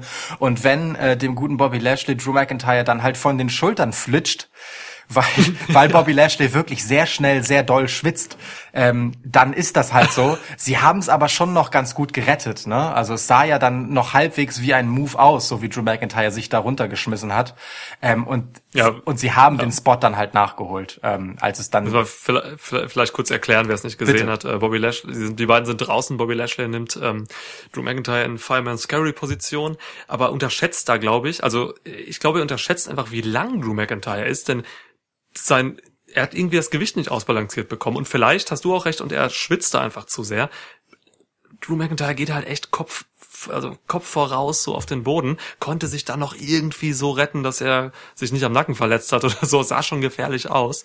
Naja, und dann haben sie den Spot halt einmal wiederholt. Ne? Es ging halt darum, dass er, dass Bobby Lashley aus einem Fireman's Carry äh, Drew gegen den Ringpfosten wirft. Das Ja. klappte dann auch. Ja, haben sie tatsächlich gut gerettet. Ja. Also beide Beteiligten als auch die Kommentatoren, so die das in dem Moment einfach wie einen Move verkauft haben. Das war äh, ganz gut gerettet. Stimmt. Und danach, kurz danach, gab es eigentlich noch so einen kleinen Botch, äh, meine ich zumindest. Also ähm, paar Sekunden später ähm, rennt Bobby Lashley halt mit seinem Spear draußen, abseits, also neben dem Ring an und ähm, Drew fängt ihn halt mit so einem ja, Throw auf und will ihn, glaube ich, über die Barrikade werfen, aber Lashley Ja, ich bleibt irgendwie so auf der Barrikade hängen. Ne? Ja. So wie Lashley sich danach äh, auf Drew McIntyre runterfallen lässt, so ein bisschen Ja. zögerlich, sieht das Ja. nicht so aus, als hätten die sich das so gedacht. Also entweder Lashley sollte wirklich über die Barrikade geworfen werden oder er sollte tatsächlich dort gegengeschmissen werden und dann auf den Boden fallen und Drew McIntyre hätte einen Schritt weiter nach vorne machen müssen, damit Lashley Platz zum Hinfallen hat. So, aber Stimmt, so oder so sah es nicht ganz richtig aus, ja, da bin ich auch der Meinung. Fand ich aber nicht so schlimm an der Stelle. Nee, das war alles gar nicht schlimm. Also das waren keine schlimmen Sin Cara-Botches oder so. Nee, Ähm, genau, fand ich auch okay. also- Ey, aber dafür haben wir auch ehrlich gesagt auf der anderen Seite mehr als genug zu sehen bekommen, was geklappt hat, ne? Also wir müssen uns kurz vergegenwärtigen, da sind zwei absolute Schwergewichte, Fleischberge im Ring, ja. Und es gab ein Reverse Alabama Slam, es gab einen Superplex, es gab einen Piledriver Attempt. Äh, also das war schon äh, ganz anständig. Ja, und neben diesen ganzen tollen Spots quasi oder Moves gab's dann halt auch ein bisschen solides Wrestling immer drin. Es gab so eine Phase, da gab's ein paar Standing Switches, irgendwelche Northern Light Suplexes. Ähm, man, ja, also da war, es gab Submissions, so. Das sieht man bei Drew McIntyre halt Ja. auch nicht alle Tage, ne? Ähm, Ey. das ist halt, die haben hier Wrestling gebracht, so. Es gab, es gab eine Szene da, da hat, ähm, ich weiß gar nicht, wer das war, da hat, ich meine, da hat Drew McIntyre einen Spear von Lashley in einen Kimura-Lock äh, gekontert und so. Also solche Geschichten gab's hier halt. Und- das, das, das ist schon Und der, der Claymore von, äh, oder ein Claymore, der erste Claymore-Versuch äh, von Drew McIntyre wurde von Lashley in einen ziemlich ansehnlichen Spear gekontert. Generell Konter haben sich die beiden so einige geliefert. Was ganz cool ja, ist. ja. Weil das, Dieser Top das Rope Zeug, von Drew geht geht runter und dann äh, landet er in einem Crossface von Lashley und so. Das ist ja, gut, das ist gut. ja, mir gefällt vor allem ähm, Bobby Lashley als Submission Wrestler total gut. Also auch abgesehen von diesem Full Nelson. Der hat ja noch so ein paar andere Mhm. Sachen angesetzt. Das ist, das ist eine Vorstellung, die finde ich ganz geil, weil er halt nicht so dieser typische Submission-Dude ist. So, also klar, so ein Powerhouse mit einem Full Nelson, das ist jetzt nichts Besonderes, aber diese technischeren Submission-Moves, die es da auch zwischendurch gab, stehen ihm ganz gut, weil Bobby Lashley ist halt echt beweglich, vor allem für diese Masse, die er hat und ähm, das in Paarung, ne, dass er die Fähigkeit hat, aber gleichzeitig eben auch diese Kraft und diese Masse, macht ihn eigentlich als Submission Wrestler total gefährlich und ich würde es sehr gerne sehen, dass man daran anknüpft und ihm diese Rolle halt ein bisschen stärker noch gibt. Finde ich auch. Gehe ich mit total. So, ja, ein Ankle Lock hat er hier auch gezeigt zwischendurch und so. Also total, äh, habe ich Bock drauf. Also man kann mit Lashley jetzt hier halt echt auch meinetwegen ein bisschen experimentieren und gucken, was so ankommt. Ähm, äh, MVP verkauft das sowieso alles ganz gut. MVP Ja. sowieso von äh, gerade auch von Samoa Joe hier overgebracht. Ähm, bevor du das jetzt machst, äh, sage ich lieber schon mal vorab, dass Samoa Joe das auch gemacht hat. Ähm, so, äh, MVP hat halt hier eine gute Rolle gespielt. Ähm, ja, ist ein, ist jetzt halt einfach wieder ein Manager von Bobby Lashley, so, ne, aber ich finde ihn tatsächlich irgendwie effektiver und irgendwie krasser als zum Beispiel äh, Leo Rush das war, weil MVP einfach eine Persönlichkeit ist. So, Ja. Ist eine Ja. absolute Persönlichkeit und trägt, bringt hier einfach mehr, als ein Leo Rush das machte. Oder auch eine Lana gemacht hat. Ja, Die hier auch übrigens das Match entschieden hat, indem sie einfach völlig sinnlos rauskam, ähm, auf den Apron gegangen ist, Lashley abgelenkt hat und dann konnte Drew halt gewinnen. Also irrer dummer Scheiß. ja. Sie kommt halt irgendwie raus und hat irgendwie war mit irgendeinem Count von dem Ref oder so nicht zufrieden und hat ihn irgendwie kritisiert für irgendwas. Gott. Ähm, und ja, dann gab es kein Küsschen für Lashley, sondern einen Glasgow-Kiss stattdessen. Und dann äh, ja, landet Lana in den Armen von MVP. Ja, und Gentleman trotzdem noch, ne? Klar, das ist schon äh, ja, Tausendsasser. Ja. Ja, absolut. Ähm, ja, und dann gewinnt äh, Drew McIntyre das Match. Ist aber auch wieder okay, weil, also was heißt okay, ne? Es ist halt wieder diese Problematik von Schützen, ne? Man wollte Lashley hier jetzt offensichtlich auch nicht richtig clean gegen Drew verlieren lassen. Ähm, du hast ja auch in der Preview gesagt, dass es problematisch ist, dass Lashley halt auch keine legitimen Siege sammeln darf, so gemessen daran, wer er halt einfach ist und wie er Ja. aussieht und Ja. was er verkörpert. Ähm, und da haben wir noch problematisiert, dass Drew McIntyre da halt echt nicht so der richtige Aufbaugegner ist. Diese Lösung lässt ihn natürlich ganz gut dastehen. Nur die Frage ist halt jetzt ein bisschen, ähm, wohin mit ihm? Also klar, seine Story ist jetzt erst einmal wahrscheinlich irgendwas mit äh, einem Zwist mit Lana, denn ähm, ja, er hilft ihr halt nicht auf nach dem Match, so, sondern nach dem MVP das quasi vorgemacht hat, würdigt er sie äh, keines besonders äh, wohlwollenden Blickes und geht dann eben die Rampe hoch, so. Ähm, Ja. D- Das ist aber ehrlich gesagt schon ein bisschen verschwendet äh, für jemanden wie Bobby Lashley, der jetzt hier halt einfach legit gut wie ein würdiger Number One Contender aussah. Ähm, aber andererseits, naja, was willst du halt mit dem machen, ne? Also, der, wenn das Ding mit Drew McIntyre durch ist, der wird sich weiter begeben zum nächsten Gegner. Äh, Dann gibt's halt auf der Höhe sozusagen für Bobby Lashley nicht wirklich etwas zu tun, denn der hat halt keine großartigen Geschichten mit irgendwem. Außer mit Lana. ja, Match Lana gegen Lashley. Ja, gucke ich sofort. Ja, Lana gewinnt. Wir wir haben sie Ähm. schon zu sehr im Bett ringen sehen. Das muss ich nicht noch im Ring haben. Oh Gott. Haben wir wirklich, ne? Ja, haben wir. Ja. Krass. Ja, weiß ich auch nicht. Vielleicht Lashley einfach jetzt mal äh, noch so zwei mittelprächtige, also zwei so kurze Fäden oder so gegen Leute, die er dann, die jetzt nicht gerade schwach sind, die so auf dem Status eines Ricochets sind oder so, die er dann einfach richtig fertig macht, wo er Ja. einfach clean gewinnt Ja. und dann darüber nochmal einfach sich selbst aufbaut. So, ähm, das ist, ja, ist generell so eine Sache, ne? Ich, WWE investiert dieser Tage sehr wenig in Geschichten oder Charaktere abseits von Titeln Ja. oder Titelgeschehen. Ja. So, das ist schon krass. So eine Bianca Belair oder so eine Shayna Baszler, die sind gerade einfach weg. Die sind einfach rausgenommen, weil man gerade nicht weiß, was man mit dem macht. Man könnte zum Beispiel, mir fallen tausend Sachen ein, was man mit irgendwelchen Leuten machen könnte. Ja. Shayna Baszler und Bianca Belair zum Beispiel. Einfach mal ähm, beide abwechselnd rauskommen lassen und Jobber squashen. Und die beiden gucken sich dann auf der Rampe an. So, wenn der eine wieder, die eine wieder einen Jobber gesquasht hat. So. Und dann kann man da irgendeinen Aufbau machen. Man muss, dann kann man sie zeigen im TV, nehmen aber auch nicht viel Platz ein und sind aber präsent und haben dann auch nochmal eine Fehde am Horizont, so. Ja, Keine Ahnung. Das, ich kann, kann mir jetzt vorstellen, dass man, und so geht der Weg gerade, dass man Bobby Lashley jetzt einfach wieder erstmal drei Wochen nicht sieht. so, das würde mich nicht wundern. Es steht zu befürchten, ne? Da, dabei, also genau Ja. das haben wir ja auch kritisiert in der Preview, dass der halt so mehr oder minder aus dem Nichts plötzlich ein legitimer Titelanwärter sein soll. Ähm, was auch eigentlich nur funktioniert, weil er halt einen Nerv bei Drew McIntyre getroffen hat und der sich in seinem Ego gekränkt gefühlt äh, hat und gesagt hat, ja dann komm doch, so. Äh, hier kriegst du dein Titelmatch, so. Und ähm, das muss man halt wählen, weil man einfach wenig Leute sich warm hält als Titelkandidaten und die dann immer sehr kurzerhand aufbauen muss. Das stört halt, ne? Das ist, das ist kein, also ich meine, es gab lange genug die Kritik, dass es immer ein immer wieder mit den gleichen Leuten gespicktes Main Event und Titelpicture gab. Ähm, jetzt im Moment gibt es halt gar keins so wirklich. Es gibt immer den Champ und den, der halt gerade ran darf, aber es werden sich ganz wenige Leute, wie zum Beispiel vielleicht Seth Rollins, auf so einem Status warm gehalten, mit dem du sie jederzeit in so ein Ding schicken kannst, ohne dass du Vorbereitung bräuchtest. So, die einfach immer eine Gefahr für jeden Champ sind. Ja. Ähm, das, das stört halt wirklich sehr, ja. Und dabei gibt es genug Anwärter dafür, gerade bei den Damen auch.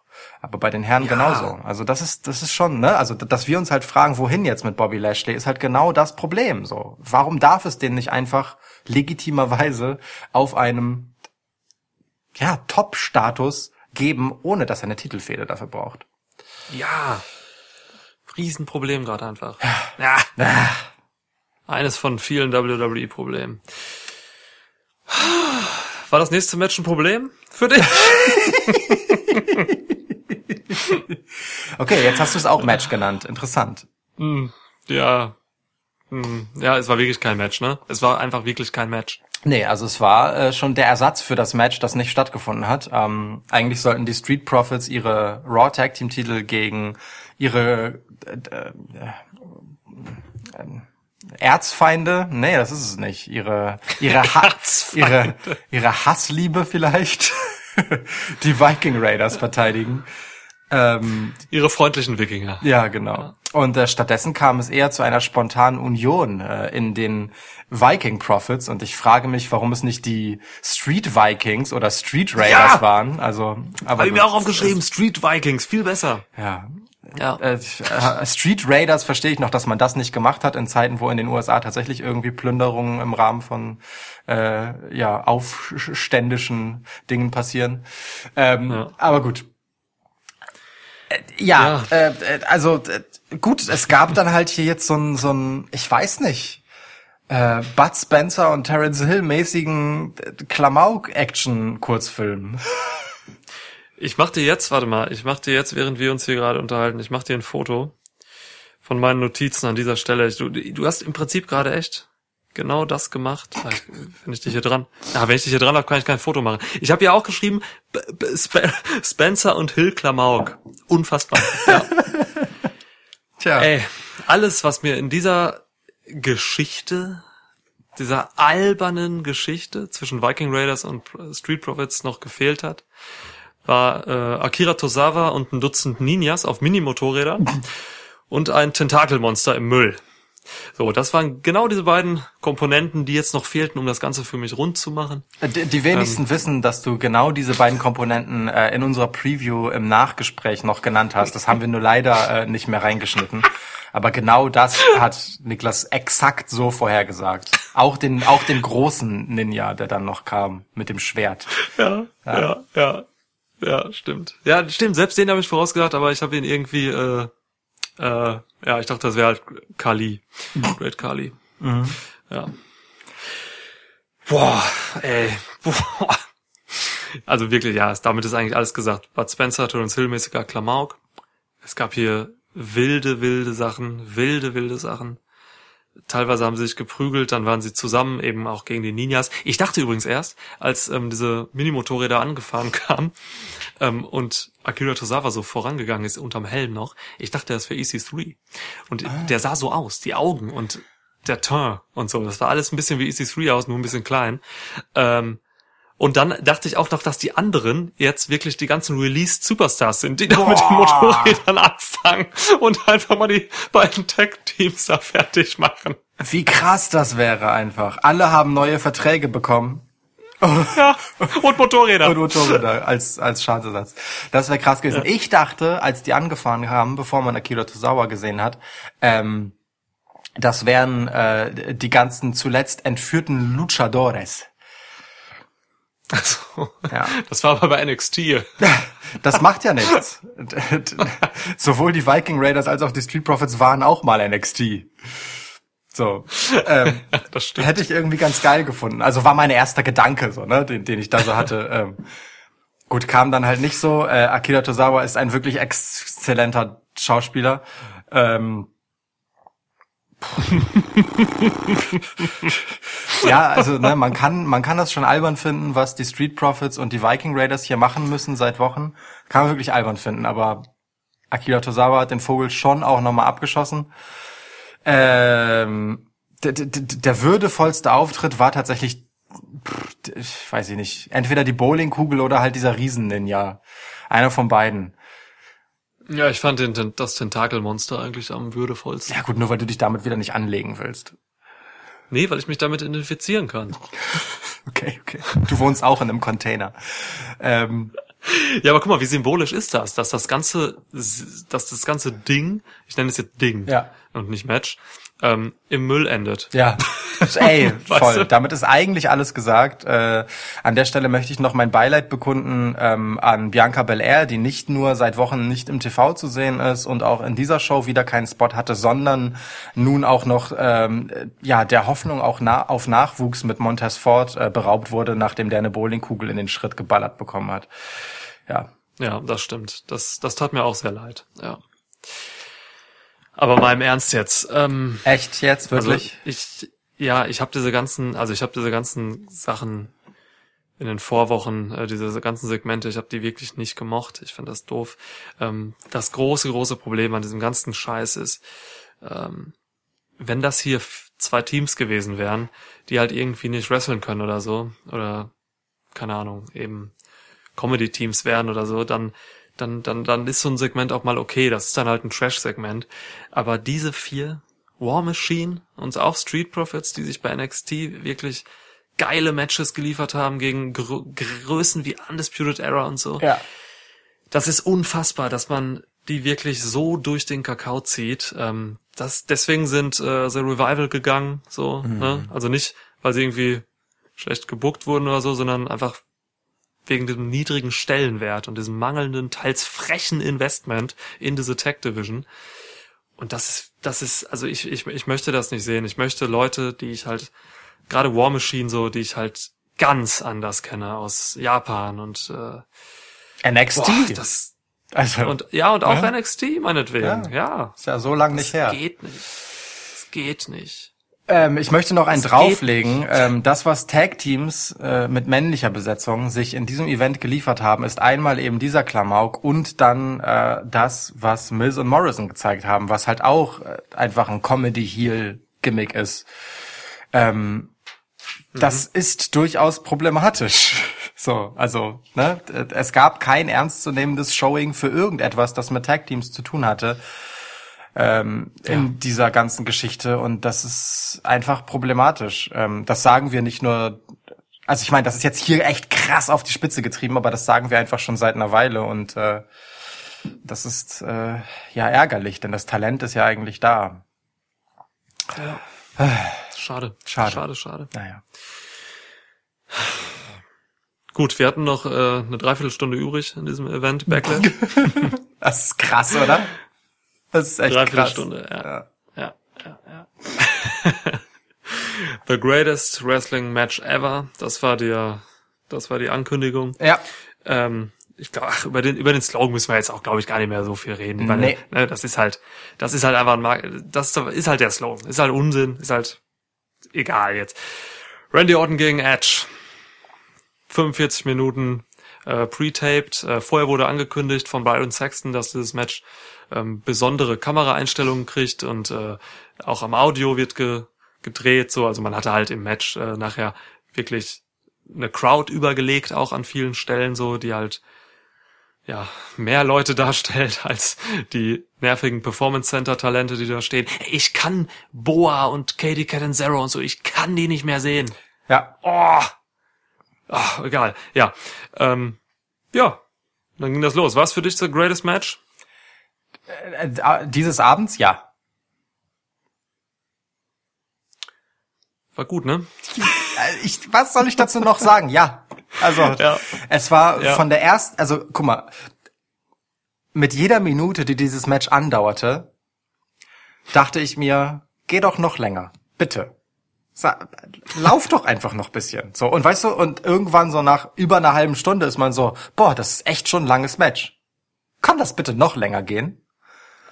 So, also wirklich so. Ich, äh, also, äh, es ging halt auch einfach schon früh, relativ früh im Match los mit äh, ersten Finisher-Versuchen und so weiter, wo man schon richtig gemerkt hat, ja, der wird das hier noch lange nicht. Hier kommt noch kein AKO. Das kann noch ein Weilchen dauern. Und ich habe alles daran genossen, wirklich. Ich habe alles daran genossen. Es war ein ein äh, ein Privileg tatsächlich dieses Match. So möchte ich das auch mal nennen, weil ähm, Erstens bekommt man genau sowas, äh, dass man sich eine Dreiviertelstunde Zeit nehmen darf für ein Match, bei WWE wirklich selten zu sehen. Ähm, und das ist halt auch ein Privileg für die Akteure im Ring. Und das hat man hier halt gemerkt, weil ähm, Edge und Randy Orton ähm, diese Möglichkeit, die, diesen großen, weiten Rahmen äh, des Matches bekommen zu haben, ausgekostet haben, mit Details über Details, äh, angefangen von Referenzen, ja, also allein, dass Charles Robinson hier Referee war, ist einfach wunderschön in dem Outfit, dass dieser MS Im alten Outfit, ja. ja, dass dieses MSG-Mikro darunter hängt, obwohl sie natürlich nicht im Madison Square Garden sind. Von der Ansage von Fink ähm, bis hin halt zu äh, all den Moves, die sie gezeigt haben, die eigentlich nicht ihre eigenen sind, die auf große ja Kollegen, die die beiden in ihren langen Karrieren ähm, äh, getroffen haben, referenzieren ähm, zu der Intensität, mit der sie ihre gemeinsame Geschichte wiederum transportiert haben und auch ihre Charaktere, die halt auch über Jahrzehnte geprägt sind. Ähm, hier, hier floss einfach so wahnsinnig viel in dieses Match. Ähm, das eine Freude war, dabei zuzugucken so und äh, nicht nur das, das das sehe offensichtlich nicht nur ich so, sondern das hat man auch bei der ansonsten hin und wieder wirklich sehr nervigen ähm, Crowd im Performance Center gesehen, weißt du, wenn es diese Momente gab, in denen gerade wahrscheinlich nicht Vince in deren Ohr ist und sagt, wie sie sich zu verhalten haben. hast du da einfach so, und ich habe mir die Zeit hin und wieder mal genommen und nach bestimmten Momenten so mal zurückgespult und geguckt, du hast einfach in ehrfürchtig auf dieses Match blickende Gesichter von As also von halt Wrestling-Lehrlingen geguckt. Weißt du? Ja, von Leuten, ja. die sehen, Alter, hier sind zwei richtig große unseres Sports gerade einfach bei etwas richtig Großem voll bei der Sache. So. Das, das ey, das war, also, als Wrestling-Fan war das einfach schön, das zu haben. Wirklich. Das war eine Liebeserklärung ans Wrestling und auch ans, speziell auch ans WWE Wrestling, weil genau diese ganzen Referenzen auf die alten Moves, ob es jetzt Eddie Guerrero war, Kurt Angle, Randy Orton, äh, Randy Orton sage ich schon, ja, an ihn selbst auch, Christian Triple H, äh, The Rock. Es wurden so viele Legenden hier nochmal zurückgeholt in den Ring und so. Das ist wirklich, ich, ich habe auch tatsächlich äh, von diesen 45 Minuten wirklich jede einzelne genossen und das ist schon eine Leistung. Das ist schon krass. Ähm, Randy Orton und Edge haben hier, glaube ich, recht, relativ viel kreative Freiheit gehabt und konnten hier hoffentlich, und da bin ich eigentlich überzeugt, dass es so ist, sehr viel mitbestimmen, ähm, was sie da machen. So, wer soll sich da hinstellen und sagen, hier, Randy Orton, Edge, macht mal das anders, so, weißt du? Dann gucken Ja. die beiden ihn an und machen das äh, mit dem, was Samoa Joe bald mit dir macht. So, ähm, von daher, ohne Scheiß, also hier gab es, hier gab es eigentlich alles, was du sehen willst, außer High-Flying-Moves. und die muss man nicht unbedingt sehen. Ähm, wir hatten hier alles drin. Also wir können, wir können diese 45 Minuten jetzt nicht chronologisch aufarbeiten. Das machen wir jetzt natürlich auch nicht. So, Auf ne? gar keinen Aber Fall. Wir hatten hier Mad Wrestling drin, wir hatten hier eine geile Psychologie drin. Allein diese Anfangsphase, wo Randy Orton dominiert hat, indem er einfach immer vom Kopf her so ein Stück schneller ist. Er hat alles gekontert. Er hat solche Sachen gemacht wie diese typischen, keine Ahnung, er hat zum Beispiel mal einfach ein, das Bein gegriffen von, von, von Edge, der über ihn drüber springt, damit der aus dem Gleichgewicht fällt. So, also Großartig. diese ganzen psychologischen Details so. Ähm, das hat Edge dann irgendwann ähm, irgendwann kontern können so. Das Oberwasser von Orten ähm, wurde hat dann so ein bisschen in seine Ultimate äh, Opportunist Sache äh, Kiste gegriffen so Ja. und hat ähm, ja ist dann glaube ich so auf die Schulter gegangen auch von Orten und so hat dann damit erstmal ein bisschen gearbeitet. Also man war hier wirklich einfach im Fluss und das was ich bei diesem Match wirklich bemerkenswert fand, ähm, und das ist, war genauso auch bei dem SmackDown-Match bei, äh, zwischen Daniel Bryan und AJ Styles jetzt um den IC-Title. Ähm, kein Move, kein Spot, nichts war irgendwie bedeutungslos oder sinnlos. Hier hatte alles wirklich Sinn, Verstand, Wirkung und war einfach gut ausgeführt. Ähm, ob das jetzt pre-taped ist oder nicht, das ist mir an dieser Stelle egal. So, Ja. hier war alles wirklich wunderbar ausgeführt, ähm, on point. Oh, wirklich schöne, schöne Geschichte.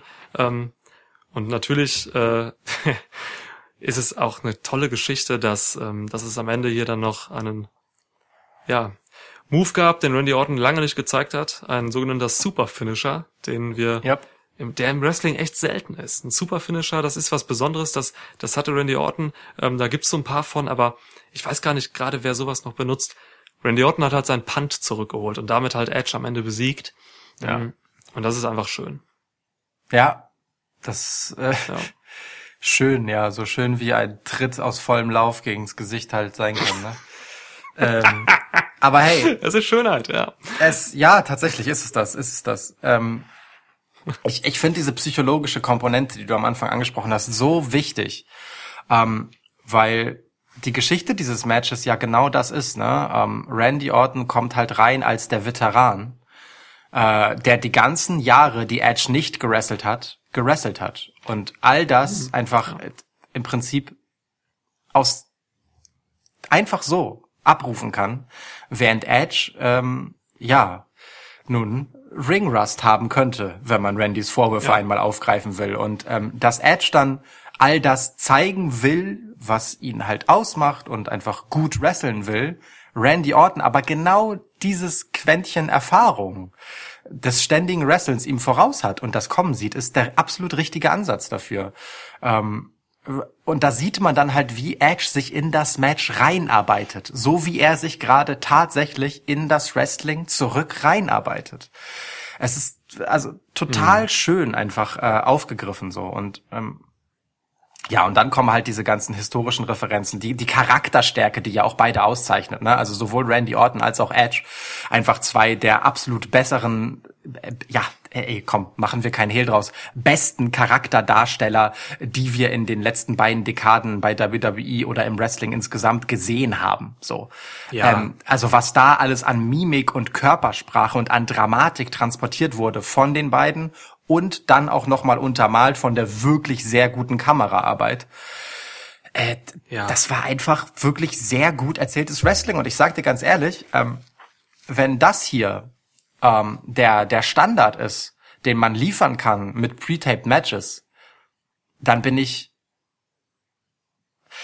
dann bin ich willens, das hinzunehmen. Weißt du, das ist so ein Match, wo ich sage, ey, scheiß auf Publikum. Also klar, es tut weh, Wrestling ohne Publikum äh, so lange sehen zu müssen, weil einfach äh, der zwölfte Mann fehlt. ja.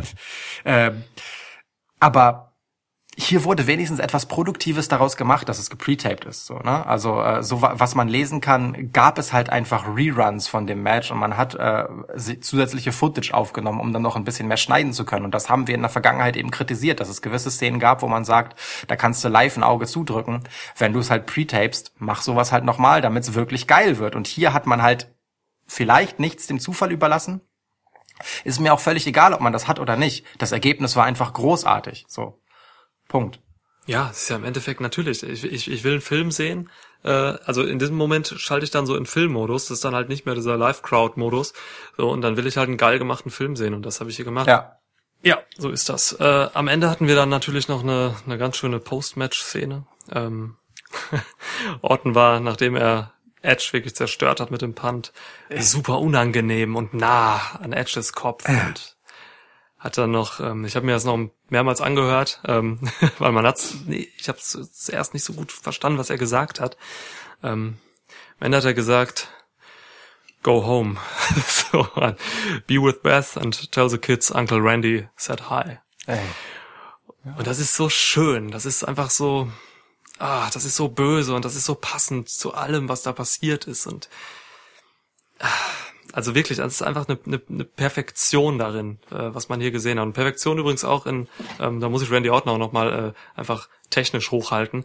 Ähm, alle, alle Moves, solche, solche Basic Moves, wie irgendwelche Headlocks und so, hat Randy Orton einfach so gut gemacht hier. Ähm, die ja. waren so eng, ja. die waren so schön. Und da können die Performance Center Talente, die da stehen und gucken, da müssen sie mal genau hinschauen.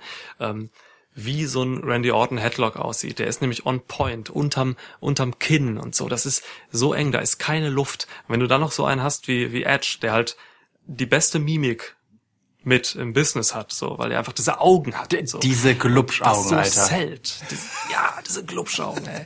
Das ist wirklich, das ist so eine Perfektion. Also wirklich ein, ein Headlock zwischen Edge und Orton ist besser als keine Ahnung, die meisten geilen 450s, äh, 1080s, äh, die, die, man, die man da so geboten kriegt für mich. Ey, ein Headlock ja. zwischen den beiden hat mehr Dramatik als die meisten Finish-Segmente.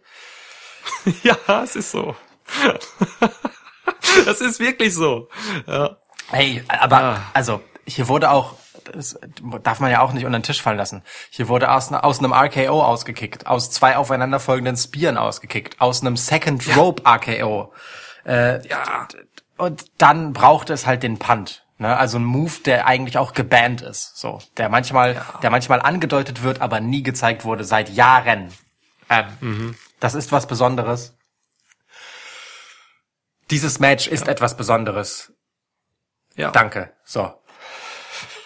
So. Ja, ist so. Danke. Gutes Schlusswort zu diesem Match. Dankeschön. Geil. Ja. Es kann aber noch einen unangenehmen Beigeschmack haben. Ähm, Sean Ross Sapp von Fightful und äh, Dave Meltzer vom Wrestling Observer berichten übereinstimmend, dass Edge sich möglicherweise den Trizeps verletzt hat. Es kann schwerer sein, mehrere Monate Auszeit bedeuten. Und ähm, tragischerweise passierte das wohl nicht beim eigentlichen Match, sondern äh, wie Dave Meltzer äh, sagte, bei einer äh, ja ein, einem Nachtaping sozusagen, bei dem man zusätzliche Szenen aufgenommen hat. Deswegen kon konnte man das Match halt einfach auch in voller Länge zeigen, ohne dass ähm, es da zu sehen wäre, wo Edge äh, das Problem hat. Das wäre natürlich eine reale Tragik, die das Ganze hier dazu bekäme. Ähm, die, die tut mir ehrlich gesagt weh, gerade für Edge nach all den Jahren, na, der sich dann halt in seinem dritten Match äh, hier dann wieder so schwer verletzt und dem wieder eine Auszeit droht. Ähm, Voll. auch wenn natürlich der Punt-Kick eine Geschichte ist, mit der man ihn legitimerweise für eine Weile aus den Shows schreiben kann, trotzdem. Also Verletzung ist natürlich super scheiße. Schade, ja. schade, schade, schade. Total. Ich hoffe, das geht schnell, dass es nur ein paar Monate sind oder so. Keine Ahnung. Ja, man kann mit einem, also Trizepsverletzung ist ja jetzt ist ja jetzt nicht sowas wie, keine Ahnung, wenn das Knie kaputt ist oder du irgendwie, keine Ahnung, im schlimmsten Fall bei Edge sogar noch irgendwie wieder was am Nacken hast oder so.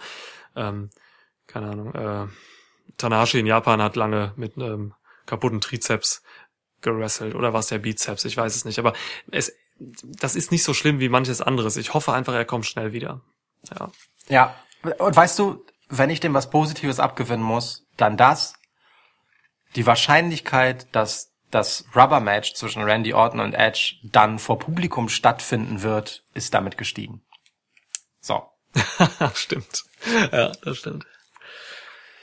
Ja. Das würde ich den beiden dann halt doch schon auch gönnen, dass äh, eine Live-Crowd ihre In-Ring-Arbeit honoriert, während sie stattfindet. Das wäre schön. Total. Ja, ja, total. Und so war es halt auch ein Lehrstück einfach für die ganzen äh, Talente da des Performance Centers. ja. So, lass mich dich fragen. Ist das das beste Wrestling-Match, das du dieses Jahr gesehen hast?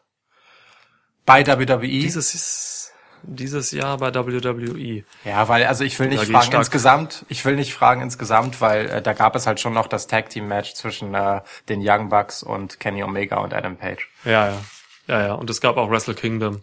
Ja. Ähm, wo man vielleicht auch nochmal über das ein oder andere Match reden kann, was richtig geil. Ja, bei WWE war es für mich das geilste Match. Ähm, doch, muss ich sagen. Wirklich. Das ist einfach, auch weil es eben auch diese Granten sind, ne? Randy Orton und Edge, Mann, ey. Das war halt, das, das war halt Wrestling. Ja. ja. Das war das beste Match.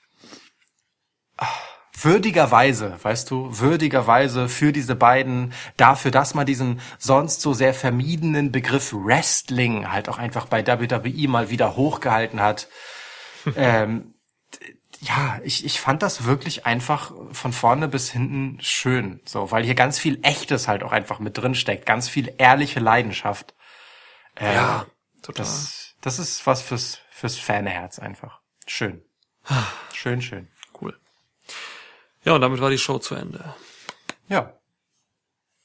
Also, für mich wirklich über den Erwartungen. Ähm, ja. Die Erwartung war niedrig und Backlash hat mich echt äh, positiv überrascht zwei geile Matches, gerade das ähm, Match Lashley gegen Drew McIntyre und eben dieses Main Event hier ja. haben mich echt umgehauen. Das waren richtig gute Sachen. Okay. Ja. Viele Finishes waren ein bisschen nervig hier, die ganzen Double Counts und was weiß ich. Es das hat mich ein bisschen gestört, aber ist, ist okay im Endeffekt. Das ist halt, äh, glaube ich, auch so ein angeborenes Problem von Backlash als so ähm, klassischer Übergangs-Pay-Per-View. Weißt du, hier, hier wird weniges ja. beendet, ähm, vieles einfach nur warm gehalten und das hat man an so manchen Finishes dann doch, ähm, ja, etwas zu stark gemerkt, so, ähm, weil das dann halt auch so Finishes waren, wie zum Beispiel dieser Double Countout, die einfach nichts weitergebracht haben, weißt du, du bist an, also es bringt uns einfach nichts. Wir haben jetzt ein Match gesehen, das egal ja. ist im Endeffekt. Äh, das gleiche an Effekt für die beiden Teilnehmerinnen hätte man auch haben können, wenn man einfach nur das eigentliche Match mit der richtigen Siegerin gezeigt hätte. So, äh, deswegen ist es einfach so verschwendete neun Minuten, so ein bisschen.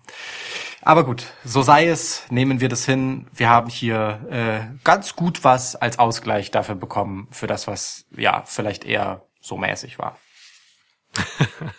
so ist es. Okay, schön. Dann sind wir durch. Ähm, wenn euch gefällt, was wir hier so machen, dann äh, folgt uns gerne auf Social Media. Äh, wir sind bei Twitter, wir sind bei Instagram und Facebook. Ähm, und hinterlasst uns gerne auch Bewertungen bei iTunes oder sonst wo. Ja, Ja, das hilft uns und kann niemandem schaden. auf Spotify kann man uns auch folgen. Äh, Ja. ja, wir freuen uns über Feedback. Wir freuen uns, wenn ihr uns weiterempfehlt. Und wir freuen uns, wenn ihr uns auch das nächste Mal wieder zuhört. Denn dann machen wir vielleicht etwas ein bisschen anderes. Aber das verraten wir noch nicht. Dann bin ich womöglich alleine hier, weil ähm, ich also ich weiß nicht, wie das, wie schnell Samoa Joe in Deutschland sein kann. Ähm, es ist nicht gesichert, dass Lukas äh, diese Konfrontation überlebt. Ich muss mir einen neuen Namen einfallen lassen. Damit Samoa Joe mich nicht findet. Sancho. Ich heiße jetzt Sancho. Ja. Okay. Ja. Sancho. Also, Niklas, Sancho. ja. mach's gut. Tschüss.